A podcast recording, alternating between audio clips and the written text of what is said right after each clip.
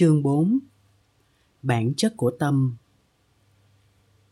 Vì bị nhốt kín trong cái lồng hạn hẹp tối tăm của bản ngã mà ta cho là cả vũ trụ, rất ít người trong chúng ta khởi sự ngay cả tưởng đến một chiều không gian khác của thực tại. Patron Rinpoche kể cho chúng ta câu chuyện về một con ếch già suốt đời sống trong một cái giếng ẩm. Một ngày kia, có con ếch từ ngoài biển vào thăm nó. Nó hỏi, anh từ đâu đến? Từ biển. Biển của anh to bao nhiêu? To khổng lồ. Anh muốn nói là bằng cỡ chừng phần tư cái giếng của tôi đây chứ gì? Không, lớn hơn cơ. Lớn hơn à? Vậy thì bằng nửa cái giếng của tôi không? Không, lớn hơn nửa kia. Thế chẳng nhẽ lại bằng cả cái giếng của tôi à? Không có thể so sánh được. Chuyện vô lý, tôi phải đi xem cho tận con mắt.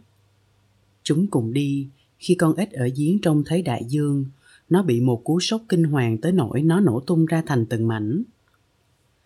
Phần lớn những hoài niệm tuổi thơ tôi về Tây Tạng đã phai tàn, nhưng có hai thời điểm mà tôi không bao giờ quên. Đó là khi thầy tôi, Jamzang Khiense, khai thị cho tôi đi vào bản chất cốt tủy, uyên nguyên và sâu xa nhất của tâm tôi. Lúc đầu, tôi cảm thấy dè dặt không muốn tiết lộ những kinh nghiệm riêng tư này. Vì ở Tây Tạng, không bao giờ người ta làm chuyện đó, nhưng các học trò, bạn bè tôi tin rằng nếu tôi nói ra thì có thể giúp đỡ nhiều người.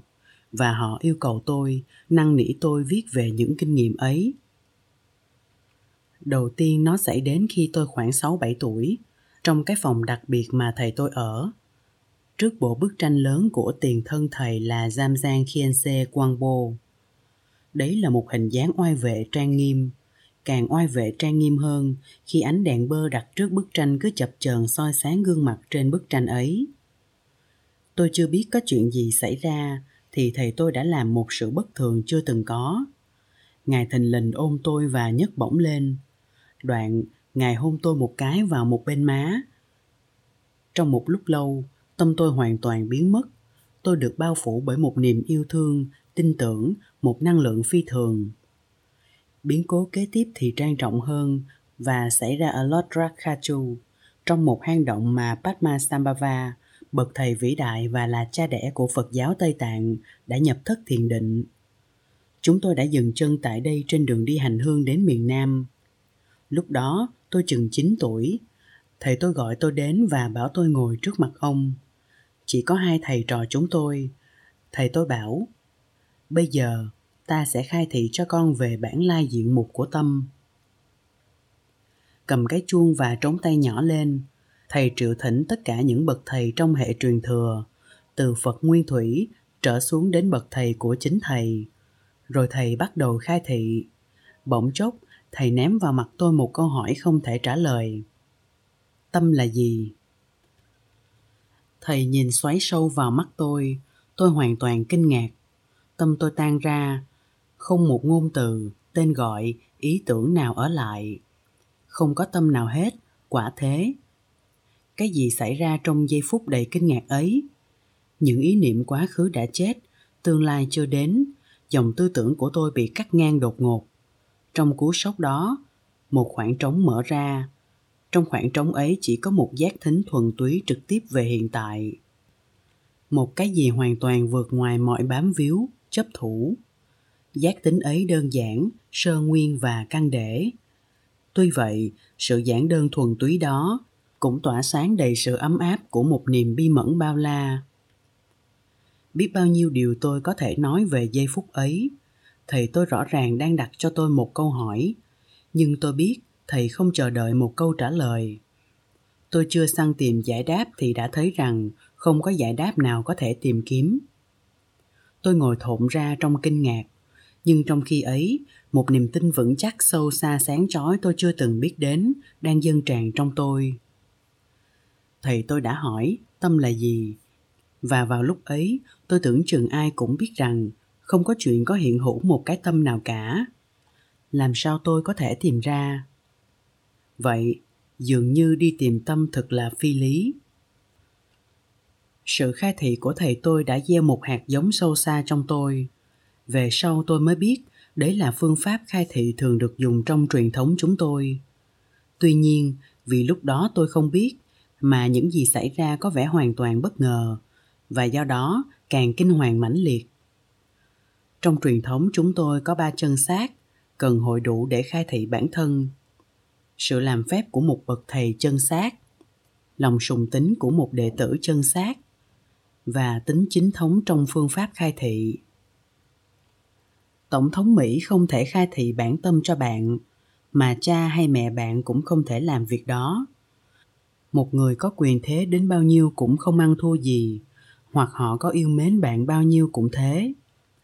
Việc khai thị chỉ có thể được thực hiện bởi một người đã hoàn toàn thực chứng và có sự ban phép và kinh nghiệm thuộc trong hệ phái truyền thừa. Và bạn, người học trò, phải tìm ra và luôn hàm dưỡng cái tri kiến khoáng đạt thanh thang ấy. Niềm hăng say nhiệt tình và sự tôn trọng nó sẽ làm biến đổi cả bầu không khí trong tâm bạn làm bạn sẵn sàng đón nhận sự khai thị. Đây là điều mà ta gọi là lòng sùng tính. Nếu không có lòng sùng tính thì thầy có khai thị trò cũng không nhận ra sự khai thị bản tâm chỉ có thể thực hiện khi cả thầy lẫn trò cùng thể nhập cái kinh nghiệm ấy. Chỉ trong sự giao cảm giữa tâm và trí ấy, người môn sinh mới trực ngộ được. Phương pháp khai thị cũng vô cùng quan trọng. Chính phương pháp ấy đã được thử nghiệm qua hàng ngàn năm và đã giúp cho những bậc thầy trong quá khứ đạt đến thực chứng. Khi thầy tôi khai thị cho tôi một cách tự nhiên như thế, vào lúc tuổi còn bé như thế là thầy đã làm một việc hoàn toàn bất thường. Thông thường thì việc khai thị xảy ra muộn hơn nhiều.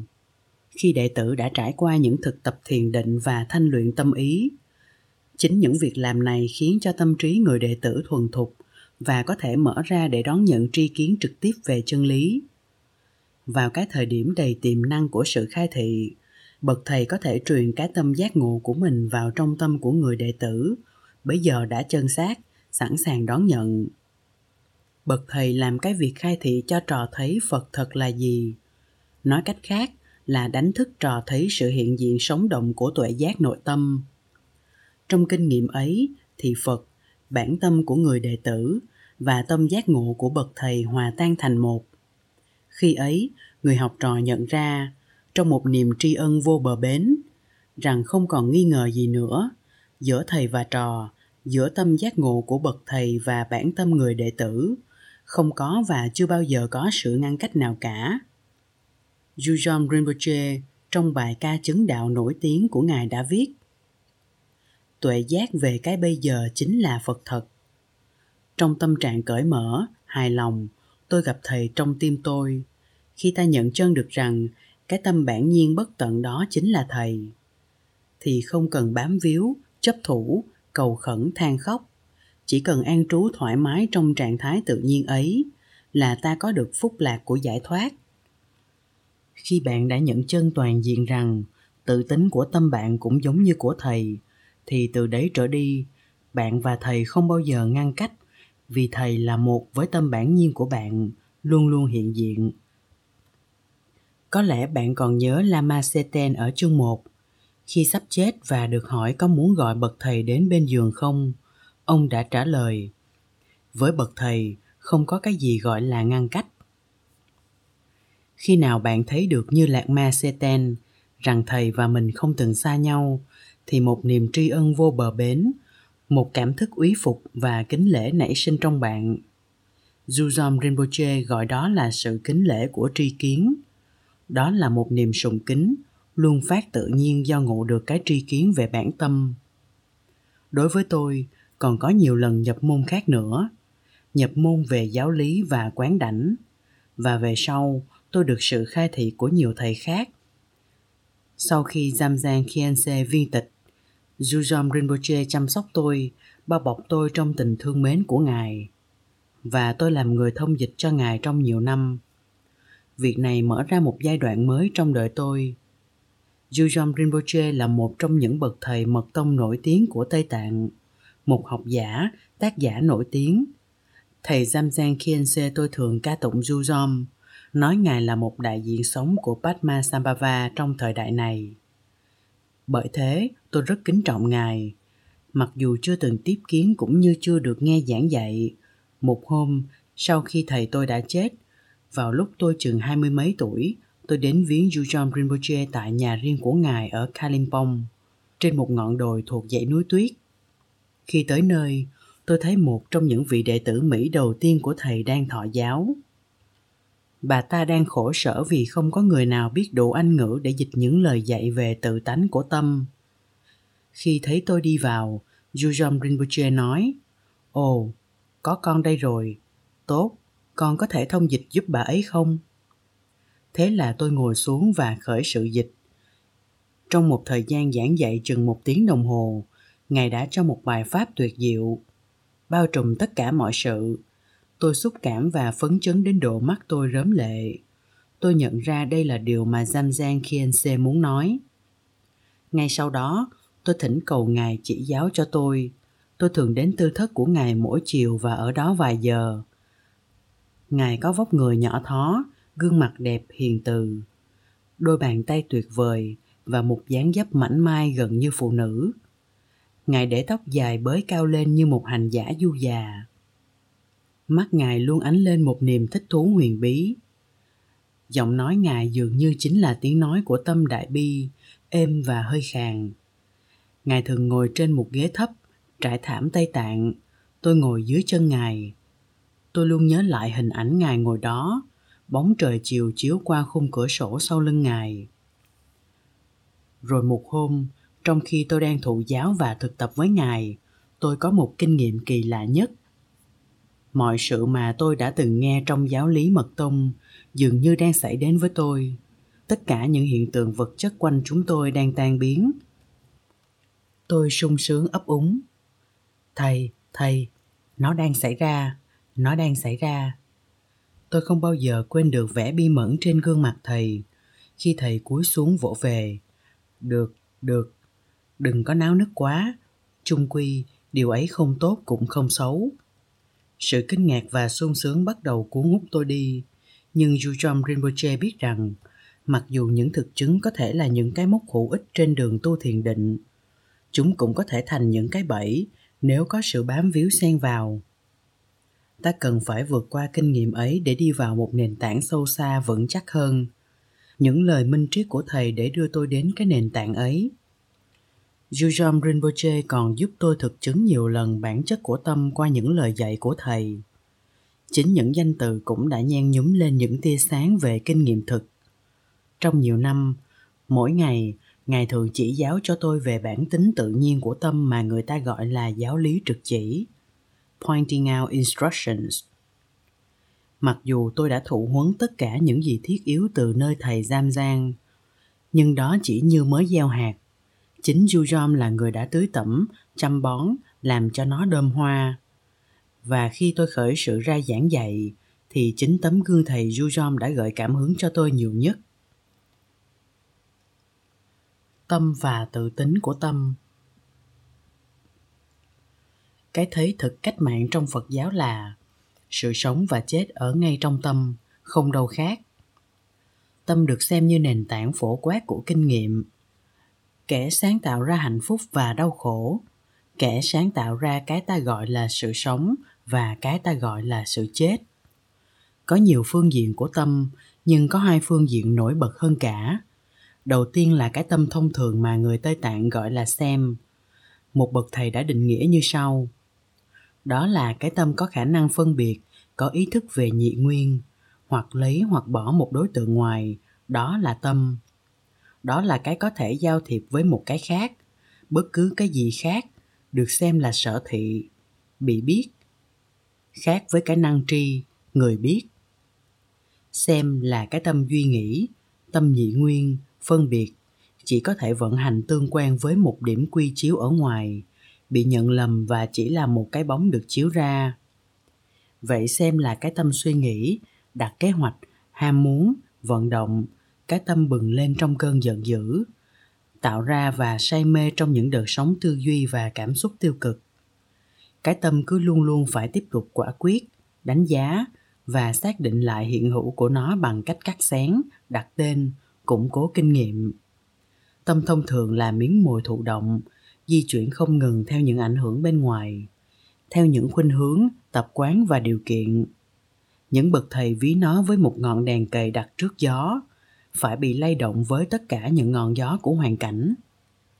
Nhìn từ một góc cạnh thì xem là lay động, không dừng trụ, chấp thủ, luôn luôn xía vô chuyện của người khác. Năng lực nó bị tiêu hao do chiếu ra ngoài quá nhiều. Đôi khi tôi ví nó như hộp đậu nhảy của xứ Mexico hay một con khỉ không ngừng nhảy truyền cành. Tuy vậy, nhìn một cách khác, thì tâm thông thường có một tính cố định cùng nhục giả tạm, một tính trơ lì tự về và tự mãn, một sự bình thản lạnh lùng của thói quen ăn sâu. Xem lấu cá như một chính trị gia quỷ quyệt, hoài nghi, nhiều mưu mô lừa dối và tinh vi với những trò lừa gạt. Giam Giang Khiense đã viết, chính trong kinh nghiệm của Sam, cái tâm hỗn mang vô trật tự này mà chúng ta chịu những đổi thay và chết chóc nhưng còn có bản tính tự nhiên của tâm tính chất sâu xa của nó cái tuyệt đối không dính tới đổi thay và chết chóc. Hiện giờ, nó đang ẩn trong tâm xem thông thường của ta, bị bao phủ và che mờ bởi những huyên náo rộn ràng trong tâm, những ý nghĩ và cảm xúc, cũng như mây có thể bị luồng gió mạnh thổi tan để lộ mặt trời sáng chói và bầu trời rộng mở. Cũng thế, trong vài trường hợp đặc biệt, một cảm hứng nào đó có thể vén mở cho ta thấy bản tính tự nhiên ấy của tâm những hé thấy này có nhiều mức độ cạn sâu song đều đem lại cho ta một ít tuệ giác, ý nghĩa và giải thoát tự do. Bởi vì bản tính tự nhiên này của tâm chính là gốc rễ của trí tuệ. Phạn ngữ gọi là rigpa.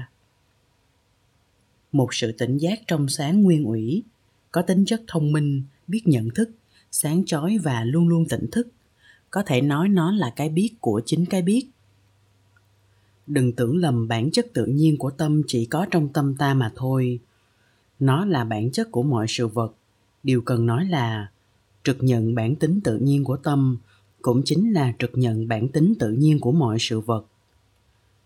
Những bậc thánh và hành giả huyền học trong lịch sử thường nói về sự chứng ngộ của họ bằng những tên khác nhau, khoác cho nó nhiều bộ mặt khác nhau, lối giải thích khác nhau.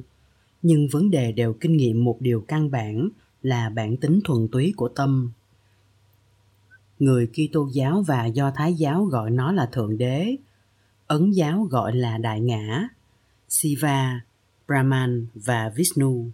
Những nhà thần bí Sufi gọi nó là tính chất ẩn nấp, còn Phật tử thì gọi là Phật tính. Trọng tâm của mọi tôn giáo là niềm xác tính rằng có một chân lý căn để và đời sống là một cơ hội thiêng liêng để tiến hóa và thực chứng chân lý ấy.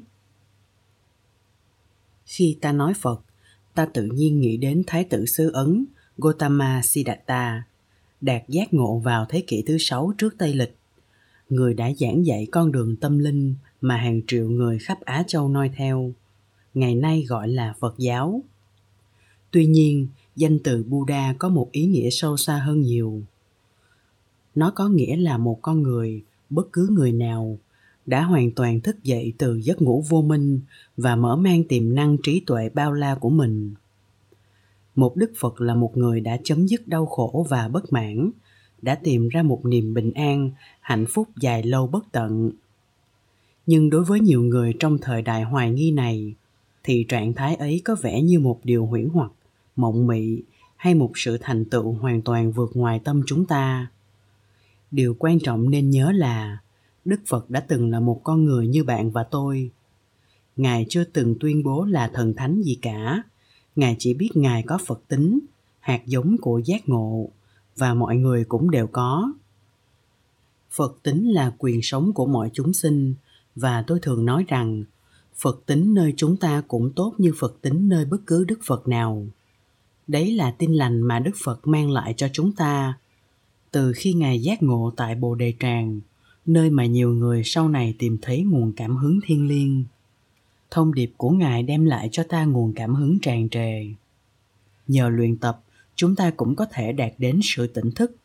Nếu điều này không đúng, thì vô số người từ xưa cho đến ngày nay đã không giác ngộ. Tương truyền, khi phật mới đạt giác ngộ, điều duy nhất ngài muốn làm là chỉ cho tất cả chúng ta tự tính của tâm san sẻ cho ta những gì ngài đã trực ngộ. Nhưng ngài cũng thấy, với nỗi đau buồn và lòng bi mẫn bao la, rằng thật khó mà làm cho chúng ta hiểu được. Vì dù rằng ta cũng có tự tánh của tâm như phật, chúng ta không nhận ra nó được vì nó bị gói kín, bao trùm trong những cái tâm thông thường phàm tục của ta. Hãy tưởng tượng một cái bình trống, khoảng không trong bình cũng giống hệt như khoảng không bên ngoài chỉ có một bức thành mong manh của cái bình đã ngăn cách không gian bên trong với bên ngoài. Tâm phật trong ta cũng bị vây kín trong những bức thành của tâm thông tục. Nhưng khi ta giác ngộ, thì cũng giống như cái bình đã vỡ tan thành mảnh vụn. Khoảng không gian bên trong liền hòa ngay vào không gian bên ngoài. Cả hai trở thành một. Ngay lúc đó và tại chỗ đó, ta trực nhận được rằng chúng chưa bao giờ có một sự ngăn cách sai khác chúng vẫn luôn luôn là một.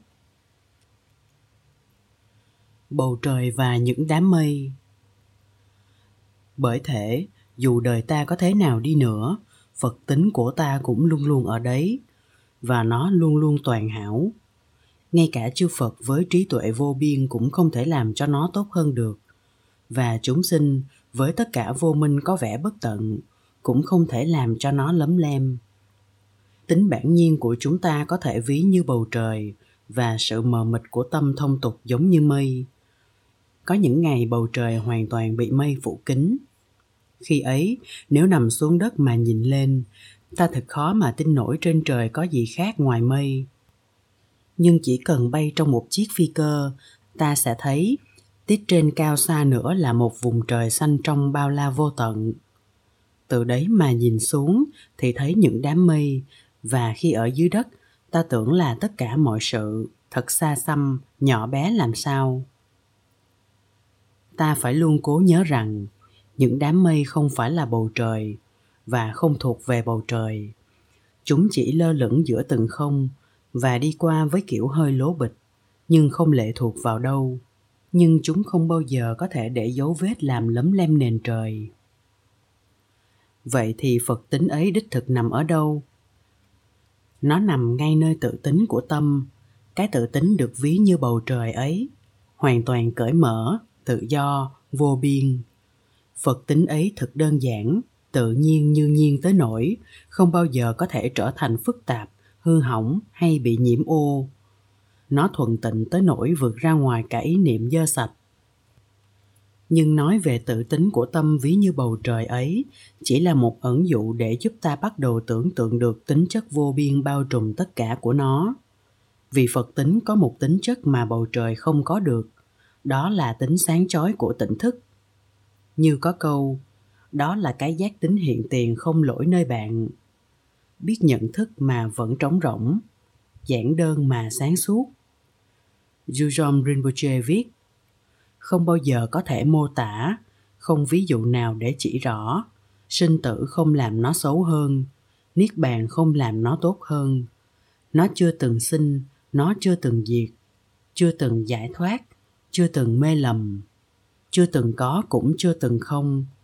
Nó không có một giới hạn nào, không thể xếp nó vào một phạm trù nào cả. Nielsen Khen Rinpoche nói sâu xa vắng lặng, thoát mọi rắc rối.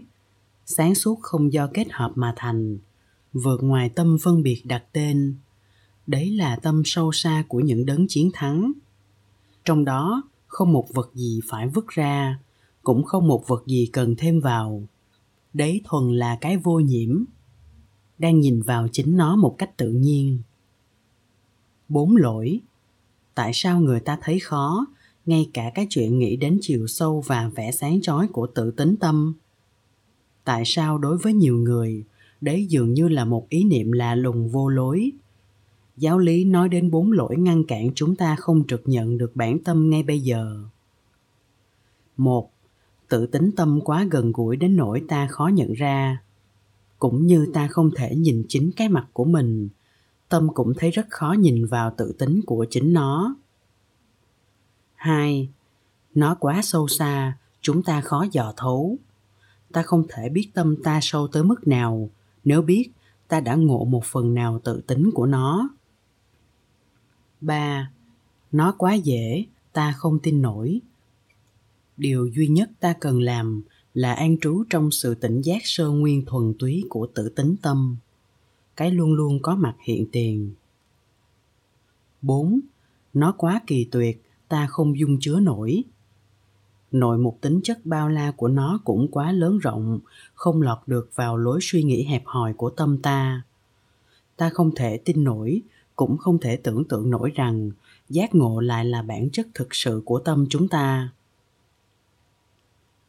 nếu sự phân tích trên đây về bốn lỗi đã đúng trong nền văn minh tây tạng một nền văn minh hầu như dành trọn cho sự nghiệp giác ngộ thì nó lại càng đúng xiết bao ở nền văn minh tân tiến hiện nay.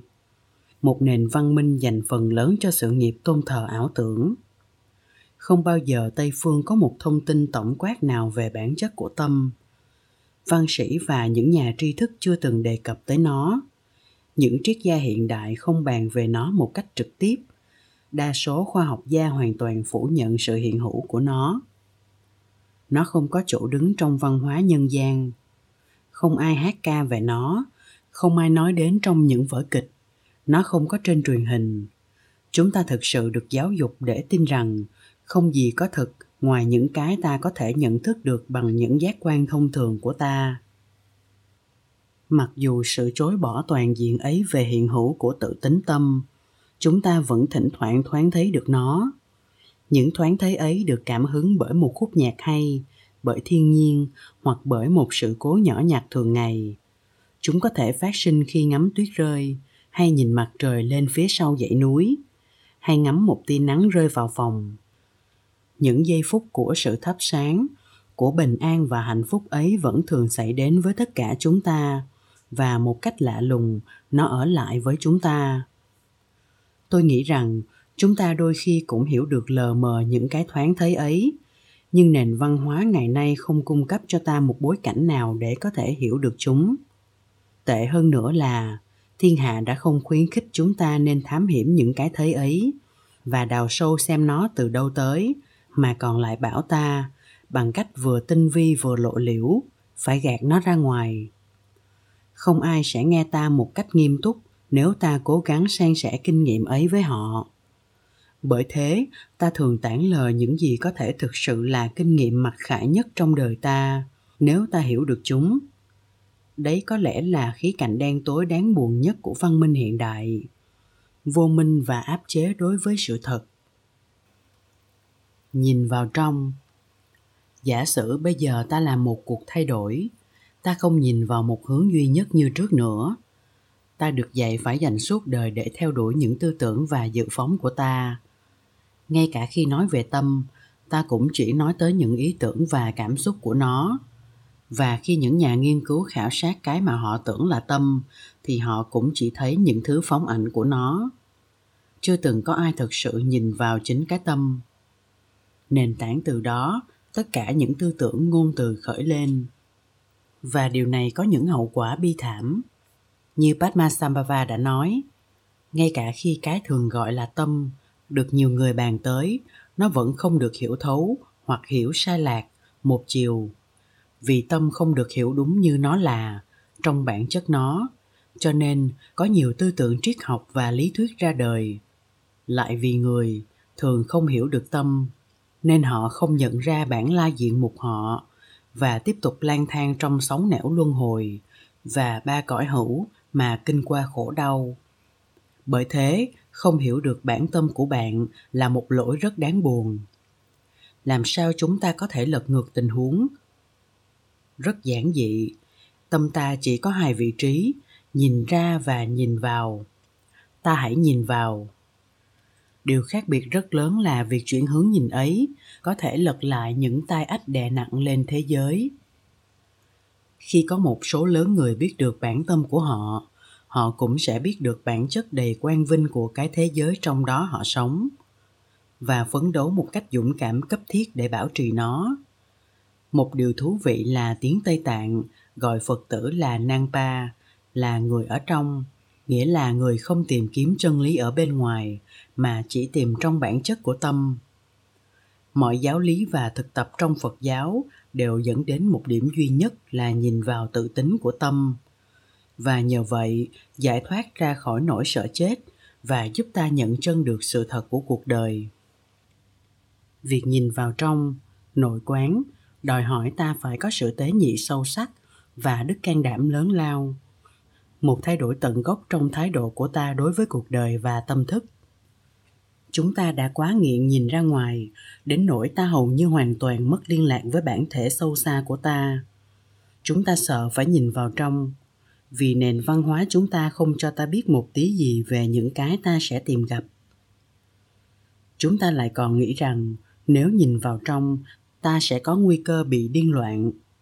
Điều này là một trong những mánh khóe cuối cùng, hiệu lực nhất của bản ngã để ngăn cản ta khám phá bản chất chân thực của mình. Chúng ta đã làm cho đời sống trở nên cuồng nhiệt tới nỗi, ta trừ khử mọi lâm le muốn nhìn vào trong cả đến ý nghĩ ngồi thiền cũng làm cho người ta sợ hãi. Ta tự bảo vệ để tránh né chúng bằng sự huyên náo và những công việc rộn ràng. Nhìn vào bản chất của tâm ta là chuyện cuối cùng mà ta dám làm.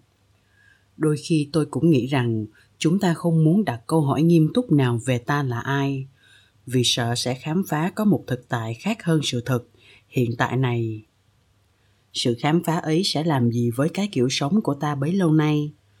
Bạn bè, đồng nghiệp của ta sẽ phản ứng ra sao trước cái điều mà bây giờ ta mới biết? Kèm theo hiểu biết là trách nhiệm. Có đôi khi kẻ tù nhân chọn lựa ở lại, ngay cả khi cánh cửa ngục đã được mở tung. Những hứa hẹn của giác ngộ. Trong thế giới hiện nay, ít có những mẫu người thể hiện được những đức tính do sự trực ngộ bản tâm đem lại bởi thế, thật khó cho chúng ta tưởng tượng được giác ngộ ra sao. Nhận thức của một người đã giác ngộ là thế nào? Huống hồ tin rằng chính mình cũng có thể giác ngộ. Mặc dù luôn luôn đề cao giá trị đời sống và tự do cá nhân, xã hội chúng ta kỳ thực xem chúng ta như những kẻ luôn bị ám ảnh bởi quyền lực, tiền và dục tính. Và bất cứ lúc nào cũng cần phải lôi kéo chú ý của ta ra khỏi sự chết chóc hay sự sống chân thực nếu có ai bảo cho ta biết, hay nếu ta bắt đầu đánh hơi được tiềm năng sâu xa của mình, thì ta không thể nào tin nổi chuyện ấy. Và khi ta nghĩ tới việc là một cuộc chuyển hóa tâm linh, ta lại thấy rằng chỉ có những bậc thánh hiền trong quá khứ mới làm nổi điều ấy. Đức đạt lai lạt ma thường nói đến sự thiếu niềm tự tôn trọng, tự thương lấy mình nơi nhiều người trong thế giới hiện nay. Bên dưới toàn bộ nhân sinh quan của ta là một sự cả quyết có tính cách thần kinh loạn về những giới hạn của chúng ta. Điều ấy làm cho ta mất hết hy vọng thức tỉnh. Và ngược lại với chân lý trọng tâm của lời phật dạy, đó là từ cốt tủy, chúng ta vốn toàn thiện.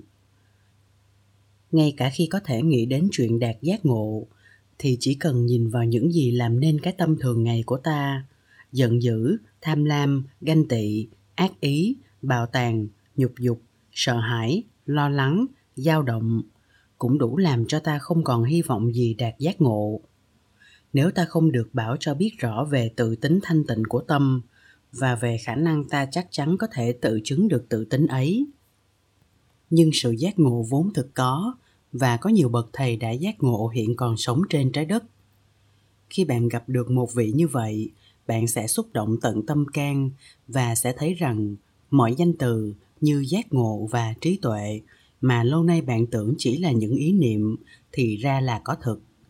Mặc dù đầy những nguy hiểm, thế giới này vẫn còn một cõi thật hấp dẫn.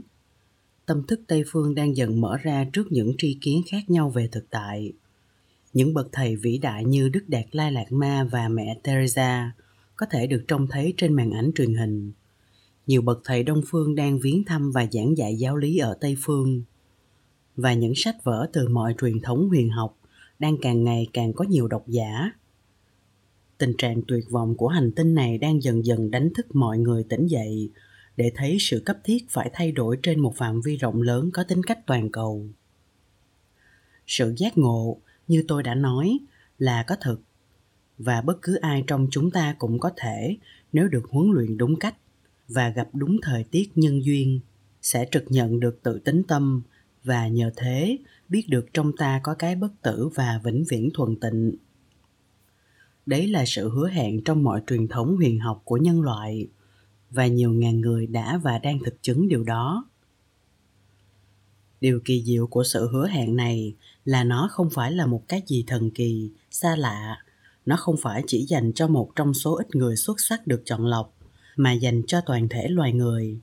Và khi trực nhận được bản tâm thì thấy như lời các thiền sư bảo, nó bình thường một cách kỳ lạ. Chân lý về tâm không phải là một cái gì rắc rối bí truyền, nó kỳ thực là lương tri sâu xa. Khi người ta trực ngộ bản tâm, thì những tầng lớp mê lầm rơi rụng. Thực sự không phải là bạn thành phật, mà bạn chỉ có chấm dứt mê hoặc, hết bị ảo tưởng lừa dối. Và thành phật không có nghĩa là thành một siêu nhân có nhiều quyền năng tâm linh, mà thành một con người đúng nghĩa một trong những truyền thống lớn của phật giáo tây tạng, gọi bản chất của tâm là trí tuệ của bình thường. Tôi phải nhắc lại lời này nhiều lần mới được. Tự tính chân thực của chính ta với bản tính của mọi sự vật không phải là một cái gì lạ lùng. Điều mỉa mai là chính cái thế giới mà ta gọi là thường nhật ấy mới thực sự lạ lùng. Một màn ảo hóa ly kỳ tinh vi của cái thấy mê lầm trong sinh tử chính cái thế lạ lùng ấy đã làm cho ta mù mắt đối với bản tính tự nhiên, bình thường của tâm. Hãy thử tưởng tượng những vị phật đang nhìn xuống chúng ta. Các ngài sẽ kinh ngạc, đau buồn xiết bao để thấy sự khôn lanh chết người và tính phức tạp trong cái vô minh của chúng ta. Đôi khi, chính vì ta vẫn thường rắc rối một cách không cần thiết mà khi được một bậc thầy khai thị bản tâm, ta không thể tin được rằng nó quá đơn giản như thế cái tâm thường ngày của ta bảo rằng không thể thế được. Phải có cái gì khác hơn thế chứ? Chắc phải huy hoàng hơn, phải có nhiều hào quang xẹt xung quanh ta. Có chư thiên với đầu tóc vàng óng bay lả tả, từ trên trời xà xuống gặp ta mà loan tin. Thế là bạn đã được khai thị bản tâm rồi đấy. Hoàn toàn không có cái màn ấy đâu. Vì trong nền văn hóa chúng ta chúng ta đã quen đánh giá tri thức quá cao, nên bạn cứ tưởng rằng muốn giác ngộ thì cần phải có một trí thông minh phi thường. Tây tạng có một ngạn ngữ. Nếu bạn quá thông minh, bạn có thể hụt mất hoàn toàn cái cốt tủy. Patron rinpoche nói, cái tâm duy lý có vẻ hay đấy, nhưng chính nó là hạt giống của mê lầm. Con người có thể bị ám ảnh bởi chính những lý thuyết của mình và hụt mất cái cốt tủy trong mọi sự. Ở tây tạng, chúng tôi thường nói lý thuyết giống như những miếng vá trên chiếc áo. Có ngày cũng phải cũ mòn. Tôi xin kể cho bạn nghe một mẫu chuyện lý thú. Một bậc thầy vĩ đại vào thế kỷ trước, có một vị đệ tử rất ngu đần. Ông đã giảng dạy nhiều lần, cố khai thị cho y trực ngộ bản tâm, mà y vẫn không ngộ. Cuối cùng, bậc thầy nổi giận bảo, này, ngươi hãy mang bao lúa mạch này lên trên đỉnh núi xa kia nhưng không được dừng lại nghỉ, phải đi một mạch cho tới đỉnh núi. Người đệ tử tuy ngu đần, song có lòng sùng kính và hoàn toàn tin tưởng nơi thầy, nên đã làm y như lời thầy dạy. Bao lúa rất nặng, nhưng y vẫn mang lên dốc núi không dám dừng lại nghỉ. Y cứ đi mãi đi mãi, và cái bao mỗi lúc một nặng thêm. Y phải mất một thời gian dài, và cuối cùng lên tới đỉnh núi. Y thả cái bao ngồi phịch xuống đất kiệt sức vì mệt nhọc nhưng bắt đầu thư giãn, nhẹ nhàng. Y cảm thấy gió núi mát lạnh trên mặt. Tất cả sự trơ lì đối với giác ngộ nơi y bỗng tan biến, cùng với một cái tâm thường ngày của y. Mọi sự dường như ngừng phát lại. Ngay lúc ấy, y thình lình trực ngộ bản tâm. Y nghĩ, ồ, thì ra đây là cái mà thầy đã chỉ cho ta bấy lâu nay. Y chạy xuống núi trở về và trái với mọi quy ước thường ngày y đâm sầm vào phòng thầy. Con nghĩ rằng con đã được nó, con thực sự đã được nó. Vị thầy mỉm cười cảm thông, nhìn y mà nói, thế là con đã có một chuyến leo núi thú vị đấy chứ? Ngay cả bạn, bất kể bạn là ai, cũng có thể có cái kinh nghiệm mà người môn đệ kia gặp phải trên đỉnh núi. Và chính cái kinh nghiệm ấy sẽ đem lại cho bạn đức tính vô úy để điều đình với sống chết nhưng gì là cách tốt nhất, nhanh nhất và hiệu nghiệm nhất để khởi hành đi tìm nó. Bước đầu tiên là thực tập thiền định. Chính thiền định dần dần thanh lọc cái tâm thường ngày, lột mặt nạ nó, làm cho kiệt quệ những ảo tưởng và tập quán của nó, để chúng ta có thể, vào đúng thời tiết, trực nhận ra ta là ai.